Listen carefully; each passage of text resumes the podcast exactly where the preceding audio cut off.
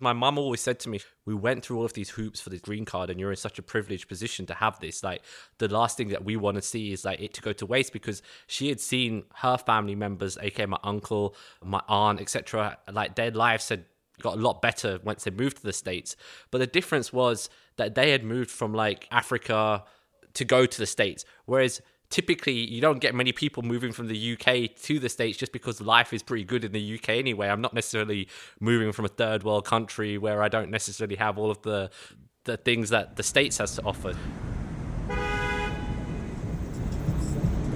All right, passengers, attention, uh, BN9, we've had workers in this area working on the track. Uh, focus on the track. Welcome to Deeper Dish. Welcome back to Deeper Dish. Today we have a very special guest, my friend Samir. Samir is different than most of my guests in that he's not from the United States. Obviously, if he's not from the States, he's not from Chicago. But he tells us about his journey from East London, one of the few people that grew up in East London that is not a West Ham fan. Hope you all enjoy. I typically ask folks like what's their connection to Chicago, but before we do that, how about you tell everybody where you're from? Born and raised in London, England, east side of London. If you can tell, I don't really have that Chicago accent just yet. I haven't been here long enough. I'm hoping one day I'll start to develop that Chicago accent and everyone tells What- me I should pick up on. What Chicago accent is that? Is that the like Polish sausage, Yeah. bears? Okay. I want to tell you a little secret. That Chicago accent, that's like a white person's accent. like the black the black people in Chicago do not talk like that. Yeah. Most of the black people, because we came from down south, Yeah. we have like a southern drawl. Not like southern what you think, but like there's actually a southern African American black. When people say, "Oh, you don't have a Chicago accent," and black people's like, "No, none of us do." What is the east side of London like? Like if you could describe it relative to something you've seen in Chicago, or maybe it's just different. I'll give you a brief bit of history about the east side of London. So East London has always been known as that working class area of London. It's where the dockyards were of like uh, Okay. Docklands, Canary Wharf, Tilbury. It's of notorious for some gangs. We had the Kray brothers that kind of originated from there, which are probably the lesser version of the Al Capones of Chicago, I suppose. It's always been known as working class, kind of rough around the edges part of London. You know, you've got the centre of London there, which is the bright lights of Mayfair and Bond Street and Oxford Street. You've got South London, West London, and North London. They're all different elements together, but East London is famous for that kind of attributes. Over the past 20 years or so, it's developed into this amazing melting pot of artists and great restaurants and new techs moving there. So the likes of Google, Facebook. There was a lot of investment in that area now with the, all the banks have their head office in Canary Wharf. So we had the Olympics there as well in 2012. So that was all part of regenerating that area of East London. Now it's actually one of the kind of hot spots. If you live in London and you say you live in East London, hmm. that's like a cool, trendy place of like Shoreditch mm-hmm. and that kind of area and Hackney and these kind of places 10, 15 years ago. If I were to attribute it to Chicago, I guess people tell me about the West Loop or South Loop saying, you know, 10, 15 years ago, you wouldn't want to be walking around here or say Right, that you lived here. You've lived there and seen this like quote unquote gentrification. Yeah. When you go back now, do you miss the way it was, or are you happy that it is become this bustling portion of the metropolis? For me personally, I'm probably happy about it. With everything, there's pros and cons. I think there's definitely more pros the way that it's developed and changed with bringing jobs into that area, with the kind of people that have moved into the area versus the kind of people that have kind of moved out. So for me, I only personally see it as a benefit. There are definitely things that you do miss because it has come that kind of area now where you start to see the chains move in and some of the kind of mom and pop shops that you typically would see or the cafes where you would go for a traditional English breakfast have gone. So one of the biggest changes was West Ham has now moved out. Their stadium got demolished and they built high rise flats there.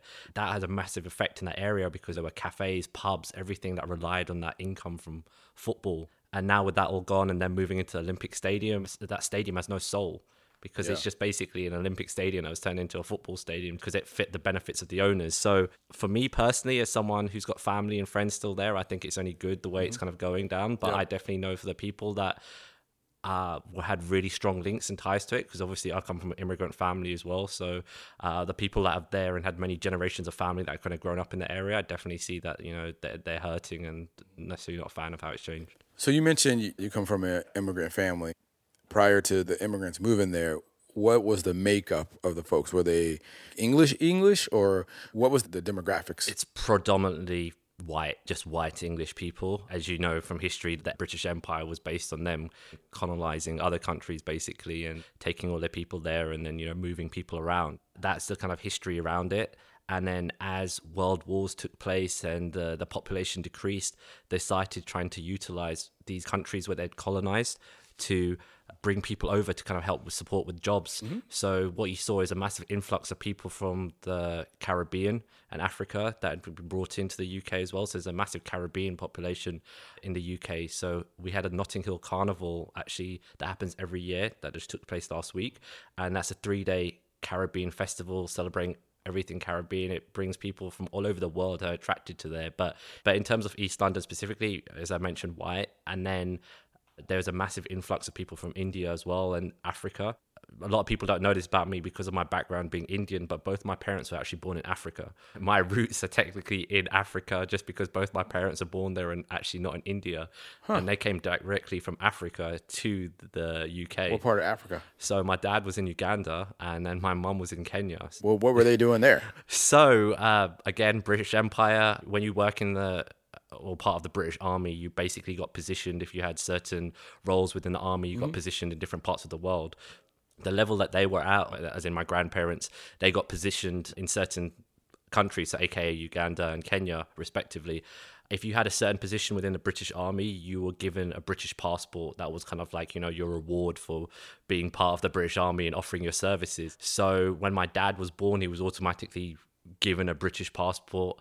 So when the empire started to crumble and like you know you finally had your freedom and you can kind of move around freely he didn't actually have citizenship of the country he was born in and he didn't have citizenship of india. So hence why a lot of people moved to the uk and they actually needed that workforce and people there in the uk just because of the population estimation Your mom and your dad are both children of folks that migrated through the empire to Africa. Did they meet in Africa? Or? No, they met in the UK. My parents were kids when they moved to the UK, so they did college, university, etc. But so even that, to have them both spend time in Africa and then meet, that can't be common. You actually be quite surprised. There Really? is Oh, actually, okay. yeah, especially in Kenya, there's a massive Indian community still to this They're day. still there? In Uganda, the interesting story was there was a ruler there called Idi Amin, and he basically made a ruling that he wanted all non-Ugandan citizens to leave the country within a month. There was a lot of Indian people there as well. Went to the UK just because he actually kicked out everyone out the country. Not to say that his means was correct, Yeah. but you can understand the sentiment of why. Hey, you you you've sent these people to to rule us. Yeah. like now we, we thank you, but like Yeah. you got to go.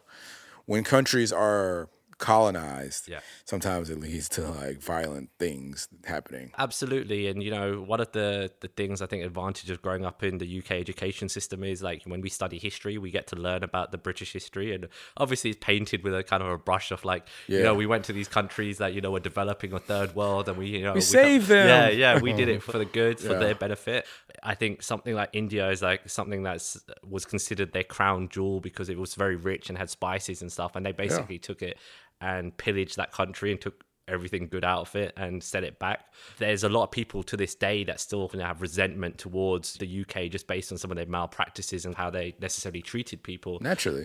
But I always laugh with people since I've been in the States that we don't have an Independence Day growing up in the UK, so I never celebrated an Independence Day until I moved to the States. You don't celebrate the forming of the Magna Carta, right?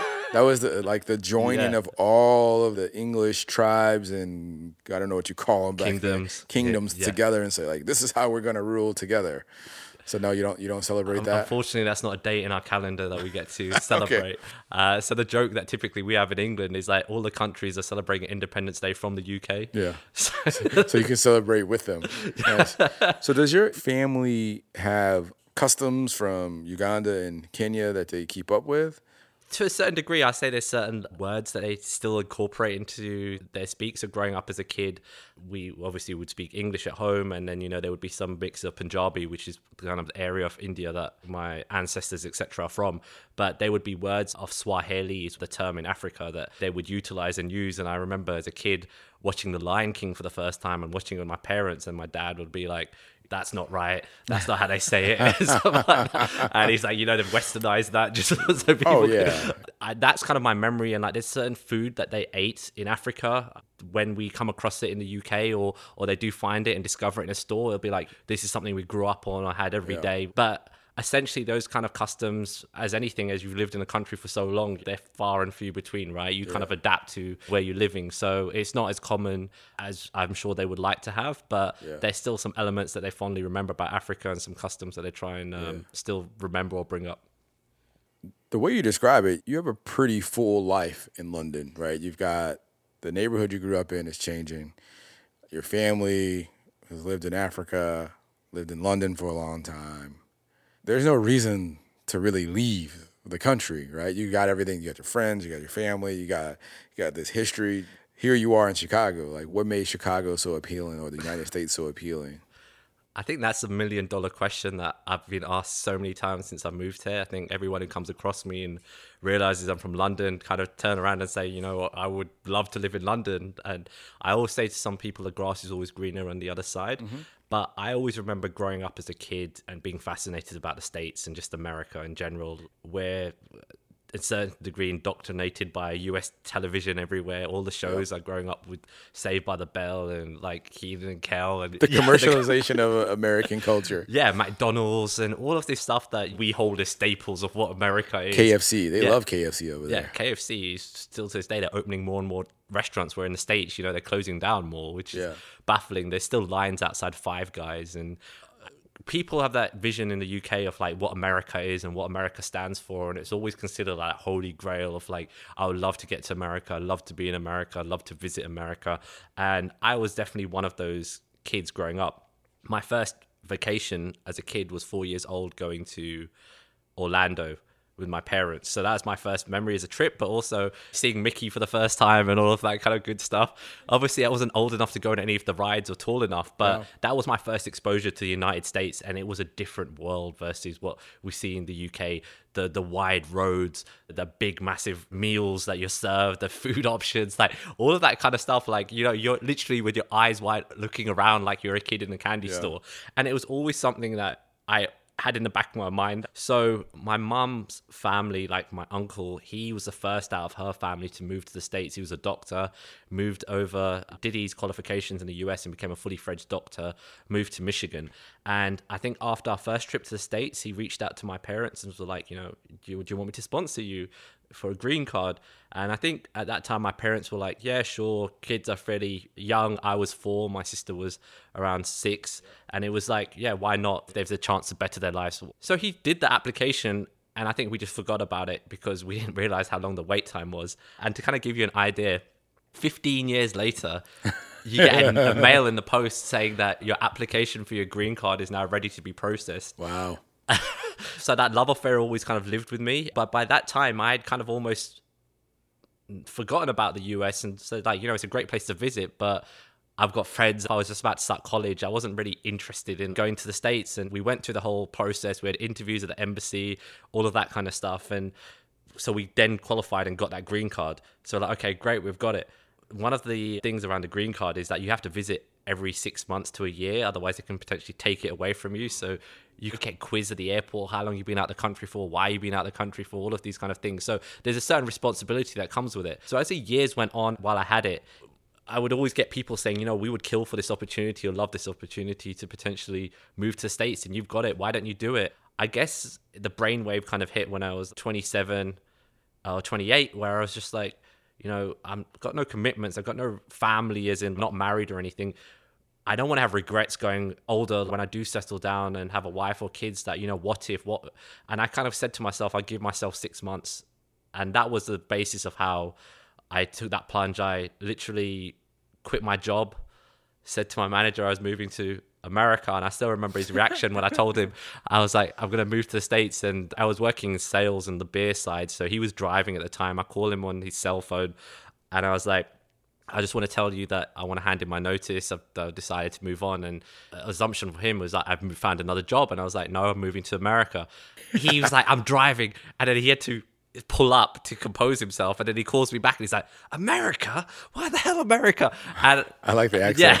yeah, uh, he, he's from up north, so it was just I'm trying to my best northern accent. That was a similar reaction I got from most people, and then when I said Chicago on top of it, the stories of you see about Chicago. There was a the guy that had just done a documentary, who's a guy called Ross Kemp, and he typically goes to the most dangerous parts in the world. He went to Afghanistan, Iraq. He went to Compton, and he had just done his show in Chicago, and he went uh, to like the south side of Chicago. And I remember watching that, and uh, he talked about Chiraq, which is a term that I hadn't come across until I watched that documentary. When you say the word Chicago, people are like, "Are you mad?" Well, just so you know, most Chicagoans hate that term. Like most people on the south side or west side that are quote unquote air quotes woke, but Chicago gets sensationalized. There's no in between. It's either the downtown, the business district, or the south and west side. Which, as you can see, you come in my neighborhood, like there is an in between. It's like it's just a sleepy little neighborhood. It's a whole bunch of sleepy little neighborhoods like this. I was familiar with Chicago to a degree because a I had my aunt that lived in Naperville. So as a kid growing up, we had been to Naperville. So mm-hmm. like I'd seen Chicago, and then Yeah. her kids had kind of grown up and stuff like that. So there were people there that you know, I knew and could leverage, but essentially, I had to start from ground zero. Like I didn't realize when you move to the states how important having a credit history is. So even trying to get basics like getting a cell phone, they look up your credit score or your credit history zero. Okay, oh, we can't help you with that. Or, you know, you have to get a co-signer to sign you for a cell phone. And I re- Yeah. didn't realize how immobilized I was basically. Like, But didn't, at- didn't you have a credit history in, in England? yeah, but they don't reference that. They don't reference that? Yeah, It's all here. America is almost like you're starting yourself like from scratch. Uh, so you qualified for application at 19. You waited almost eight years, right? In between there, you're coming here often to keep your status, right? To keep your status going. What were you thinking between 19 and 27, right? You waited those eight years to like take the plunge. What were you thinking during that eight years? Was there one thing that triggered you to be like, I got to do this right now? I think if I'd done high school here or it'd come sooner, it wouldn't have been so much of a, a pain point for me. It's when you've lived in the area for so long, and I had never lived abroad prior to this. Thinking about living abroad and stuff like that was just at the back of my mind. I, I, use the term when I say I moved.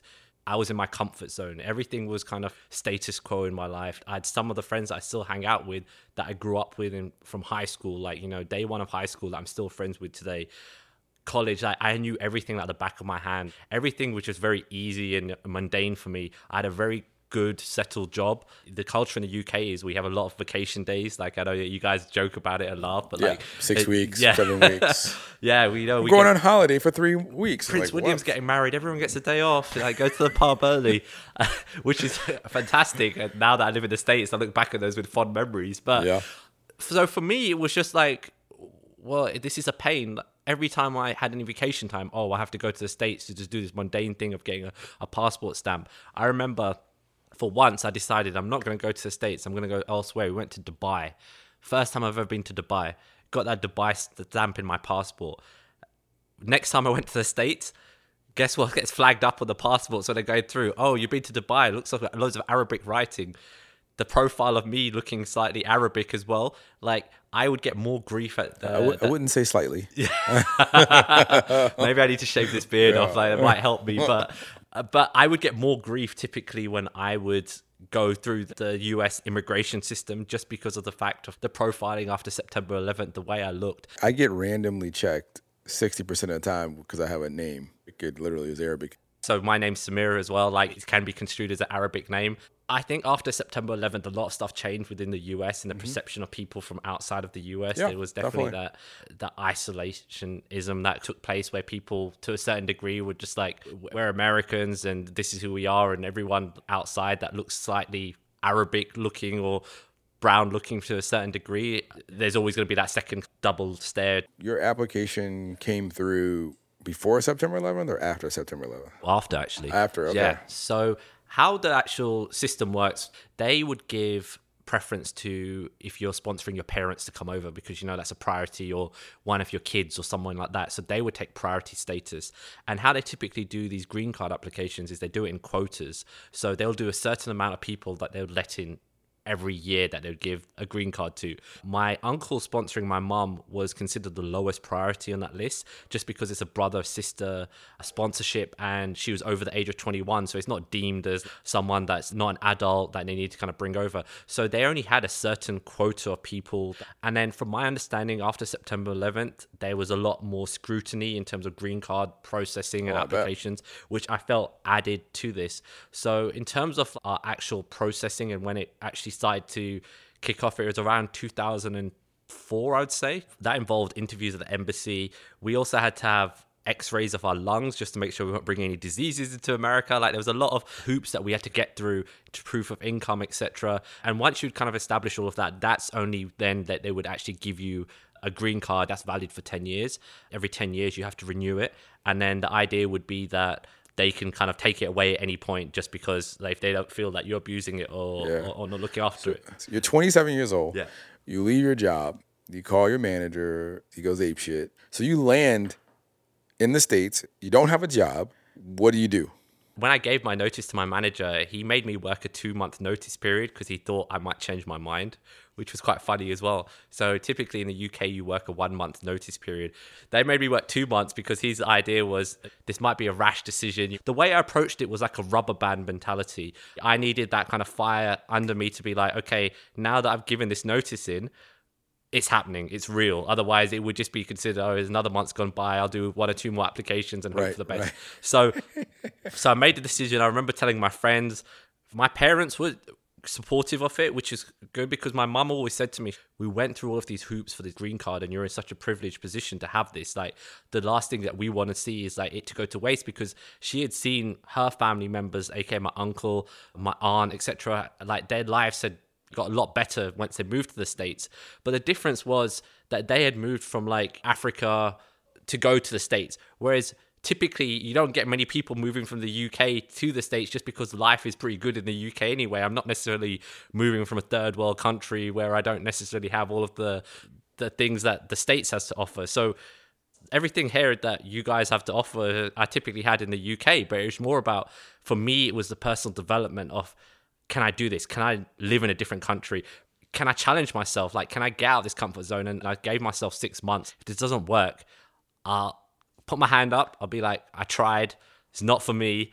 Um, but I didn't want to have what ifs. I basically planned it out so I'd fly after my dad's birthday. So uh, everyone came over and said their goodbyes and stuff like that. And I still remember when I got dropped off at the airport, like how emotional my parents were, just because being the only son as well, that stands for a lot from the Indian community because you're typically seen as that person who's going to look after your parents as they get older, etc but I was like, you know, just blinkers on. Let's just let's go go for it. Let, very selfishly, let's let's let's kind of think about yourself here and, and kind of go for it. So, any kind of qualifications you typically have from the UK, a lot of the US don't even recognize it. They're like, if you haven't been to a US university or got US accreditation, we're not necessarily going to recognize this. And like, I had to go through the process of learning about health insurance. You know, that's a minefield in itself. When you've grown up in the UK where you're used to free healthcare, like I could break my leg tomorrow, go straight to hospital from an ambulance and walk out, have an operation and not think twice about it. Whereas I remember people telling me, oh, if you have a heart attack, don't call an ambulance here because that's like 2000 straight off the bat.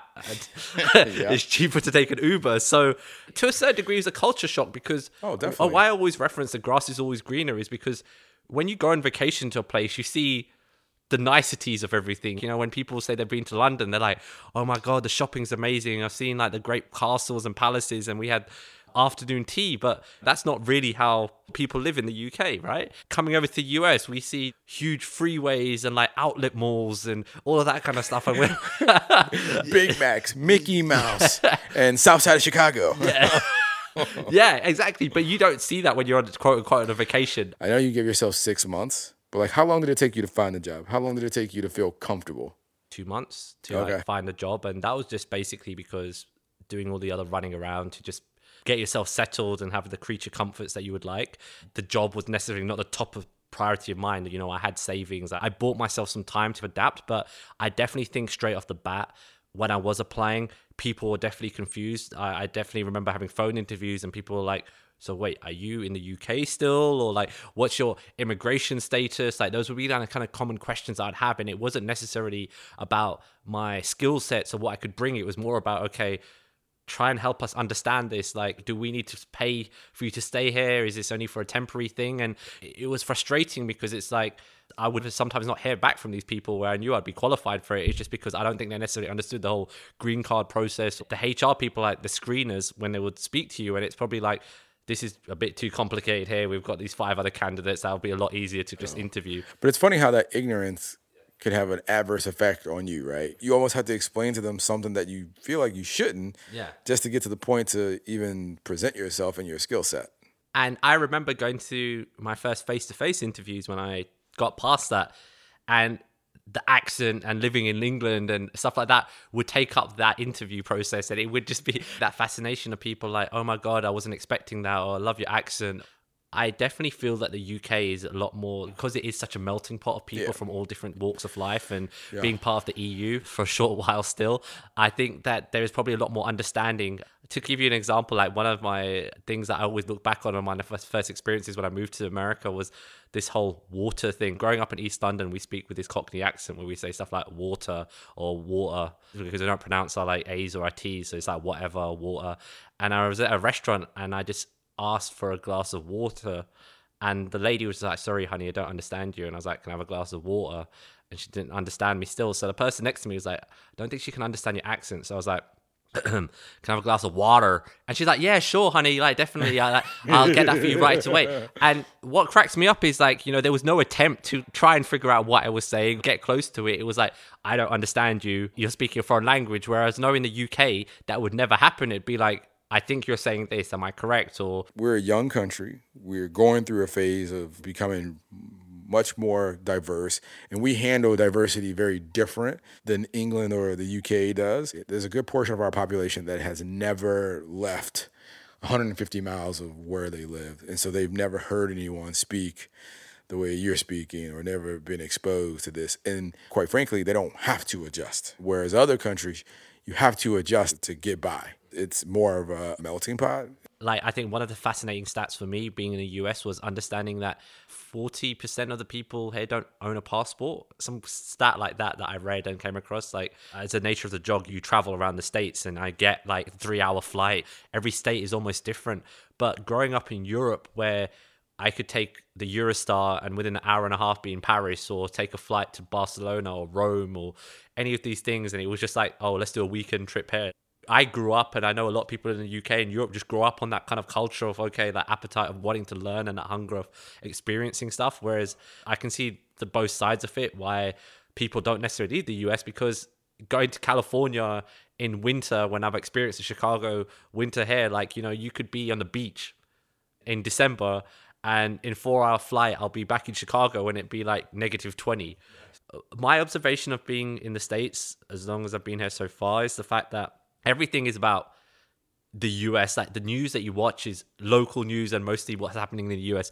We grew up in UK and Europe is about the world news and what's going on in the world and you have a better understanding of the world.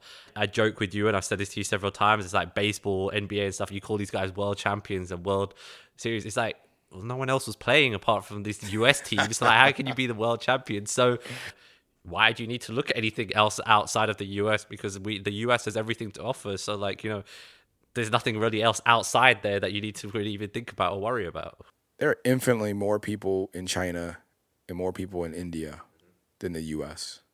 I think that there are some social, financial, cultural things that are embedded in us that makes us the way we are. I think if you go back to the genesis of anybody's founding, it'll tell you a lot about where people are right now. Because India was a colony, they have the same approach where it's an outward looking place. I've never been, but I'm sure they have local news. But on average, the average citizen knows what's happening around the world. They can probably name you more leaders of other countries than the average American. Good. Right? We just had a huge election in Mexico. Very few people would be able to tell you in the United States who the new Mexican president elect is. They probably couldn't tell you who the Canadian prime minister is. They couldn't tell you that there's a president and a prime minister in Mexico or that there's a prime minister in Canada, who the prime minister in India is. Who, so these other countries are definitely outward looking. They're outward looking because we have a natural infrastructure or we have a natural advantage of being the world's currency, the world language. We have the most robust economies in the world. Our standard of living is high. So people look outward, just like there was a certain brand equity of the United States when you were growing up.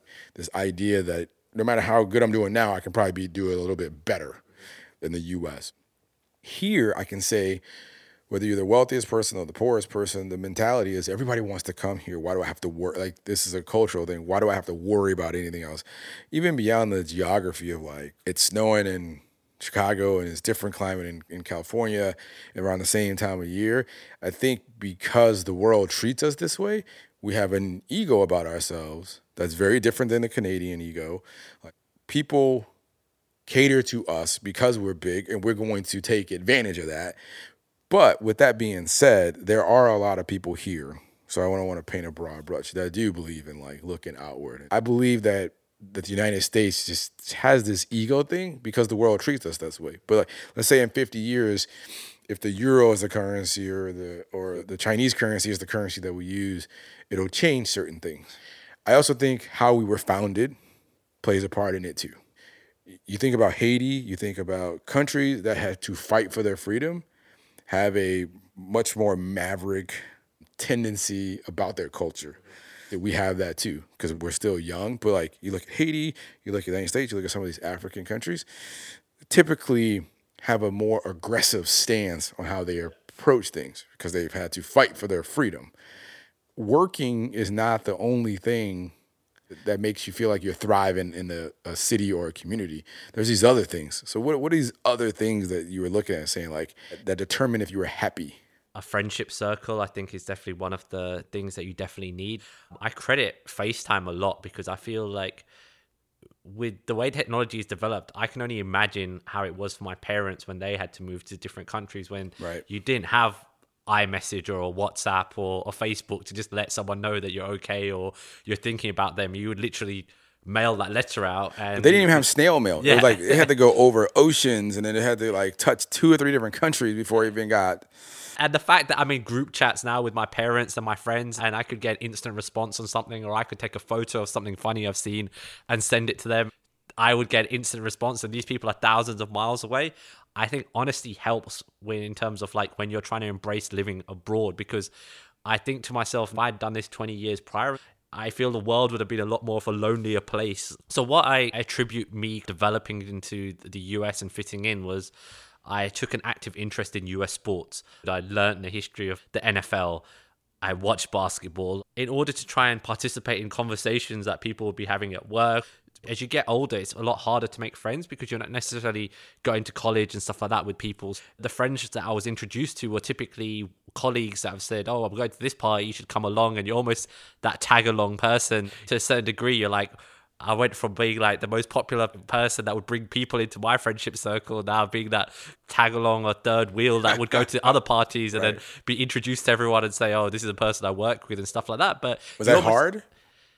You have to suck up your pride. I'll put it that way. I knew full well what I was getting myself into when I moved here. It was I didn't go in here with my eyes closed and think, you know, it's going to be all sunshine and rainbows. I, you have to be in that sometimes in those awkward rooms where you're like, I don't get on with anyone in this room, like. But I'm just gonna suck it up and like because this is all part of just you know mixing up and embracing American Yeah. culture. I'm I'm coming up to nearly being here for three years, but to this day I still don't understand ice hockey. Don't watch ice hockey game. Baseball still bores the death out of me. Like I try and watch it on TV, and I just I just can't give it my uh, my time and commitment. Relative to other American sports, it's long. There's a lot of like standing around, not doing anything, but it's a whole bunch of strategy involved. Mm-hmm. Relative to like basketball, it's, it's constant, fast paced. There's dunks, footballs. There's the hits. It's all. It's like outside of like halftime, everything is very fast paced. What you're describing about baseball is kind of why it's losing viewership, so so to speak. I, I will say, being a British guy living in Chicago and witnessing the Cubs win the World Series Yeah. was that was my first year. Like being here and witnessing that was absolutely fascinating. Just to be a part of that, uh, I definitely did take an interest and you know watched it just because I got sucked up into like that whole credence of like you live in Chicago and this is a big deal and haven't won the World Series for 100 years or so or whatever the, the thing was. And witnessing that I feel is something like I saw people crying on the street. I saw the parade because it went past where I live and just to see the emotion and what it does for the city and what you're describing is one of the main reasons why people love baseball is like the, the emotional aspect of it celebrating like having fun having a few drinks. But we definitely should also talk about what do you love and don't love about Chicago. I've grown accustomed to living it here now. Like with anything, you start to adjust to your environment yep. as the longer that you you spend in somewhere. I feel settled now in, within my job and the fact that for the first time in my life I own a place. I purchased a place, so like I've set down roots here. So you yeah. got credit. I got credit. I've got a good credit score. it feels more permanent for me now if I was continuing to rent, it would always be in the back of my mind that flexibility that once your lease is up, you can kind of keep it moving and like move somewhere else. So for me now, at this present moment, and things can change just based on like how the world is changing, but I still think for me, the US is the best place for me now, just from a career perspective, but also personal development.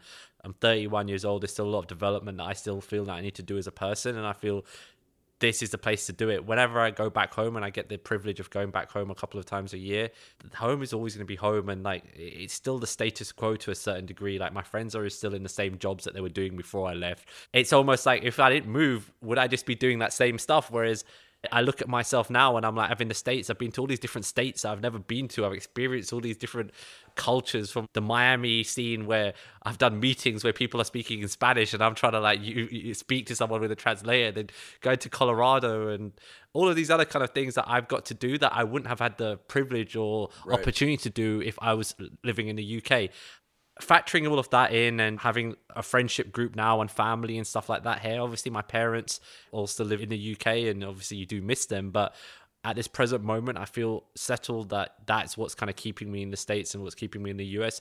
In terms of the future, who knows what's going to happen in five, ten years down the line? And so, what is it about Chicago that keeps you in Chicago? I love it in the summer. I hate it in the winter. It's kind of oh. how, I, how I would describe it. So, so you're a native now, then? I mean, yeah. that's how we feel. Uh, prior to me moving to Chicago, I've been to New York. I'd been to LA, and I could never see myself personally living in New York.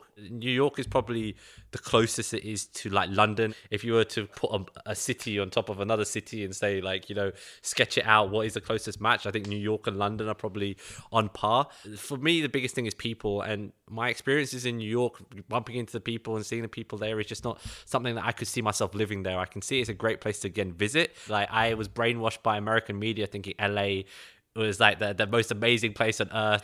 Seeing it on TV, you think there's beaches everywhere, everyone's stunning and beautiful. I went there, and the first time I went there, I was absolutely gobsmacked that the Hollywood Walk of Fame, there's like homeless people on the street sleeping. Like it's not what it's necessarily cracked up to be. There would always be these California adverts about visit California. It's amazing. And I thought, you know, if I move to the States, that's going to be the place that I move to. Why would anyone want, want to live there? And I get that all the time when I go back to the UK. It's like people are like, oh, I'd love to move to LA. I'd love to move to San Francisco. I was like, go there once and then tell me if you'd still want to live there.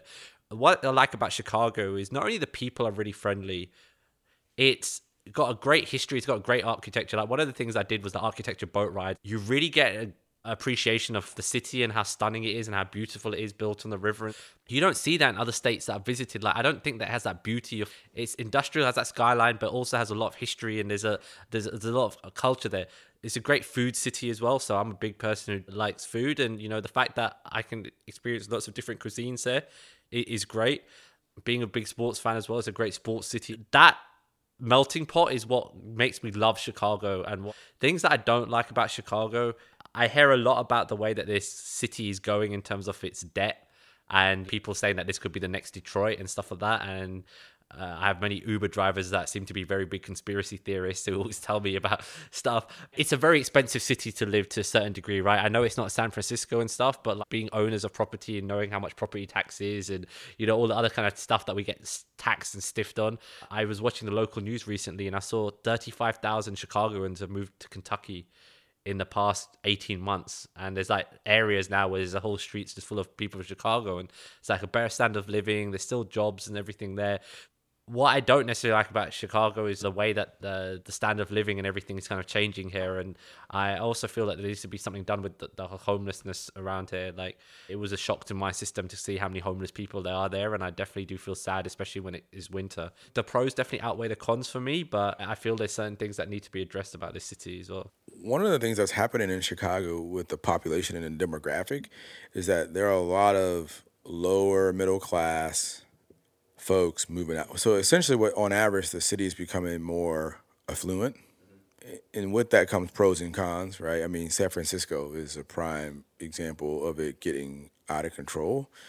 I think the long term plan, if our mayor had it his way, would be the city would just be one big blob of affluence, and the people that came in to do like service jobs would come from outside the city. You know, he would just want to move all the poor people out of the city. The type of crime that people don't like, there is a belief that that originates with poor people. So I understand the logic. I don't agree with it. I just I just understand it. I would like to ask you one question because I'm definitely keen to get your perspective on this. Obviously, being Yeah. a Chicagoan, is do you think Obama being a president helped or hindered Chicago? Like, Barack Obama becoming President Obama is net net a benefit to Chicago. President Obama being president is net net a benefit to everybody in our country, everybody in the world.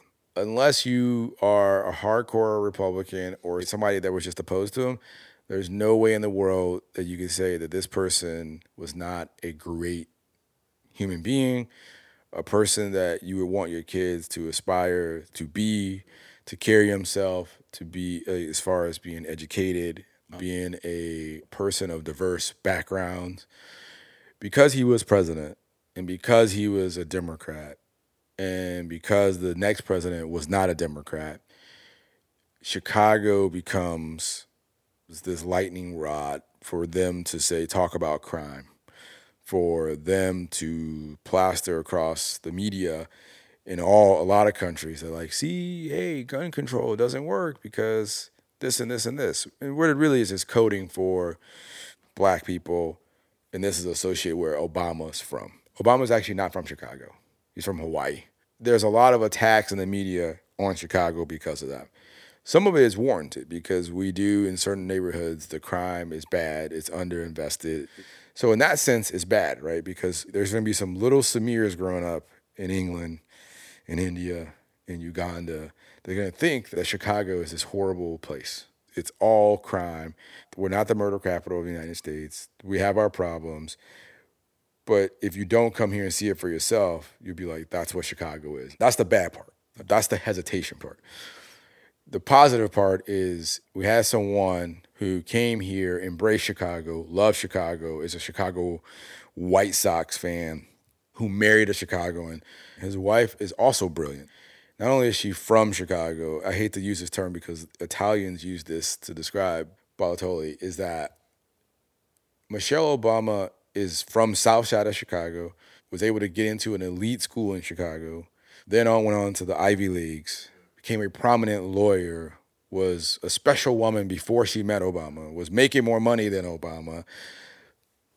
She represents the best of like of a person that's born in Chicago. He embraced that. He married this woman and like pretty much gave up his Hawaiian background and said, "I'm a Chicagoan." He brought a sense of like awareness to Chicago that other people couldn't bring. He won a Nobel Prize, all these things. Whether you think he deserved that stuff or not, he highlights Chicago through his actions, his behavior, and then also holding the highest office. And he was the first African American president. He is truly African and American, not like African American like his wife is. He's of African descent, one generation removed from Africa, whereas a lot of us here are many, many, many, many, many generations removed from Africa. Some of his policies overall help the community. One of the things that people will say is that because of his position and because he was African American, he actually couldn't do as much as people thought he should for the black community or for Chicago. He would be cast as like, this is a black president only looking out for black people. So in a sense, he was handcuffed. It'd be like if you became president, you're like, oh, he's showing favorites towards Indian Americans or Indians or people that lived in Africa, whatever, right? That's just how the game works. He represented what was best of our country, and he was from Chicago, so that that obviously brings the, the extinction. So net net, yes, but there's a lot of other there's a lot of baggage that came with him being president. As an outsider looking in, I think most people around the world looked at it and thought, why can't we have a president like that? And why can't we have like someone who speaks so eloquently and like, you know, so cool who could tell you that out of a rap battle, like, you know, Drake would lose to Kendrick and stuff like that. Like he just seemed to know about everything and anything from sports to Yeah. culture and stuff. And I would love to tune in and watch his speeches and just hear him talk. People have such mixed reviews. They were expecting him to be a messiah or a savior and, you know, thinking that, you know, he was going to basically change it. And people not necessarily realizing that, you know, he's the president of the United States and the leader of the free world and not the president of Chicago. And like he can't change things with a click of the finger. And Yeah. I've done a lot of research and understanding how your political system works, which is a lot, very, very complex as well. Having your hands tied and must have been very frustrating for him. net net, I'm a fan, but I'm also not like drinking the Kool Aid and being like everything he did was perfect because a lot of his policies weren't perfect. But net net, who I was when he was elected and when he took office, I'm in a much better place because of the environment, you know, he created financially, socially, culturally. Like I love the fact that we made so much progress socially on some issues under his watch. So when you saw that on TV, did that make you want to come here even more? I think it resonated with me more like, you know, they always say that America's a land of opportunity. And, you know, if you're good enough at anything, you can achieve your goals and your dreams. And I think to a lot of people, he was a poster child of it. He was, he had all the odds stacked against him. I think that kind of cemented in my head that America really lives up to that kind of thing that, you know, if you're good and you work hard, there should be no barriers per se that prevent you kind of getting to the top. And look at some of the biggest companies that exist in the US. And I see the CEO of Google being a guy from India, and the CEO of PepsiCo being a lady from India, the CEO of Microsoft being an Indian guy, and you kind of think to yourself like these people grew up in India and they moved to the states and now are CEOs of some of the most prestigious companies in the world. Paints that picture that there is no barrier to where you can get to if you've got the skill sets and you've got the work ethic and all the other kind of things that you Yep. obviously need to be successful. When I was a kid growing up looking at the United States and my views now of living here and experiencing life in the US, that I still fundamentally believe and have witnessed firsthand that, you know, if you set your mind to something and there's a lot of barriers that you can overcome to a certain degree. Like, you know, you mentioned you need to have a lot of luck and you have, need to have a lot of headwinds that are going in your favor. There is no necessarily glass ceiling per se that you, Yeah. I, I, that might be me being naive. that I haven't been here long enough, but I'll take you to some places if you want to see them that have some glass ceilings. There are glass ceilings. A lot of times it's not like a solid glass ceiling for everybody. It's like a glass ceiling for certain people. Like if you were in the honors track, you're gonna get certain advantages, whether you're black or white, but you're still gonna be treated somewhat differently. As some companies, not not naming companies, but in some companies, right, they're made up of a lot of women, but as you get higher up in the ranks, you see less and you see fewer and fewer women. So in that sense, there is a glass ceiling. What would it take for you to move away from Chicago? uh, in terms of another state, or are we talking about back home? Like, Anywhere. I think with anything, it's your circumstances, right? I guess that's what it boils down to. I'm definitely someone who likes to try and develop and improve my horizon as much as I can.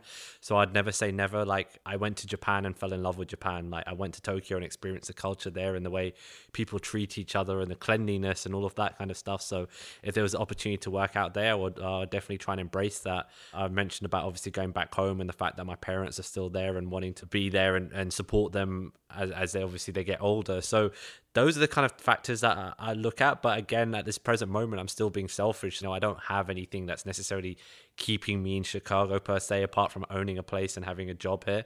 If the right opportunity or the right experience came up, then I I would definitely look at it uh, and not be dismissive of it. So I can't kind of give a definitive answer of what there are many different things that could happen that would make me want to move away from Chicago. But I know I would definitely miss it because I think I did a lot of growing up in this city and I think I definitely matured and I think there's some of the things that I've learned and garnered while being here and stuff like that has made me the person I am today.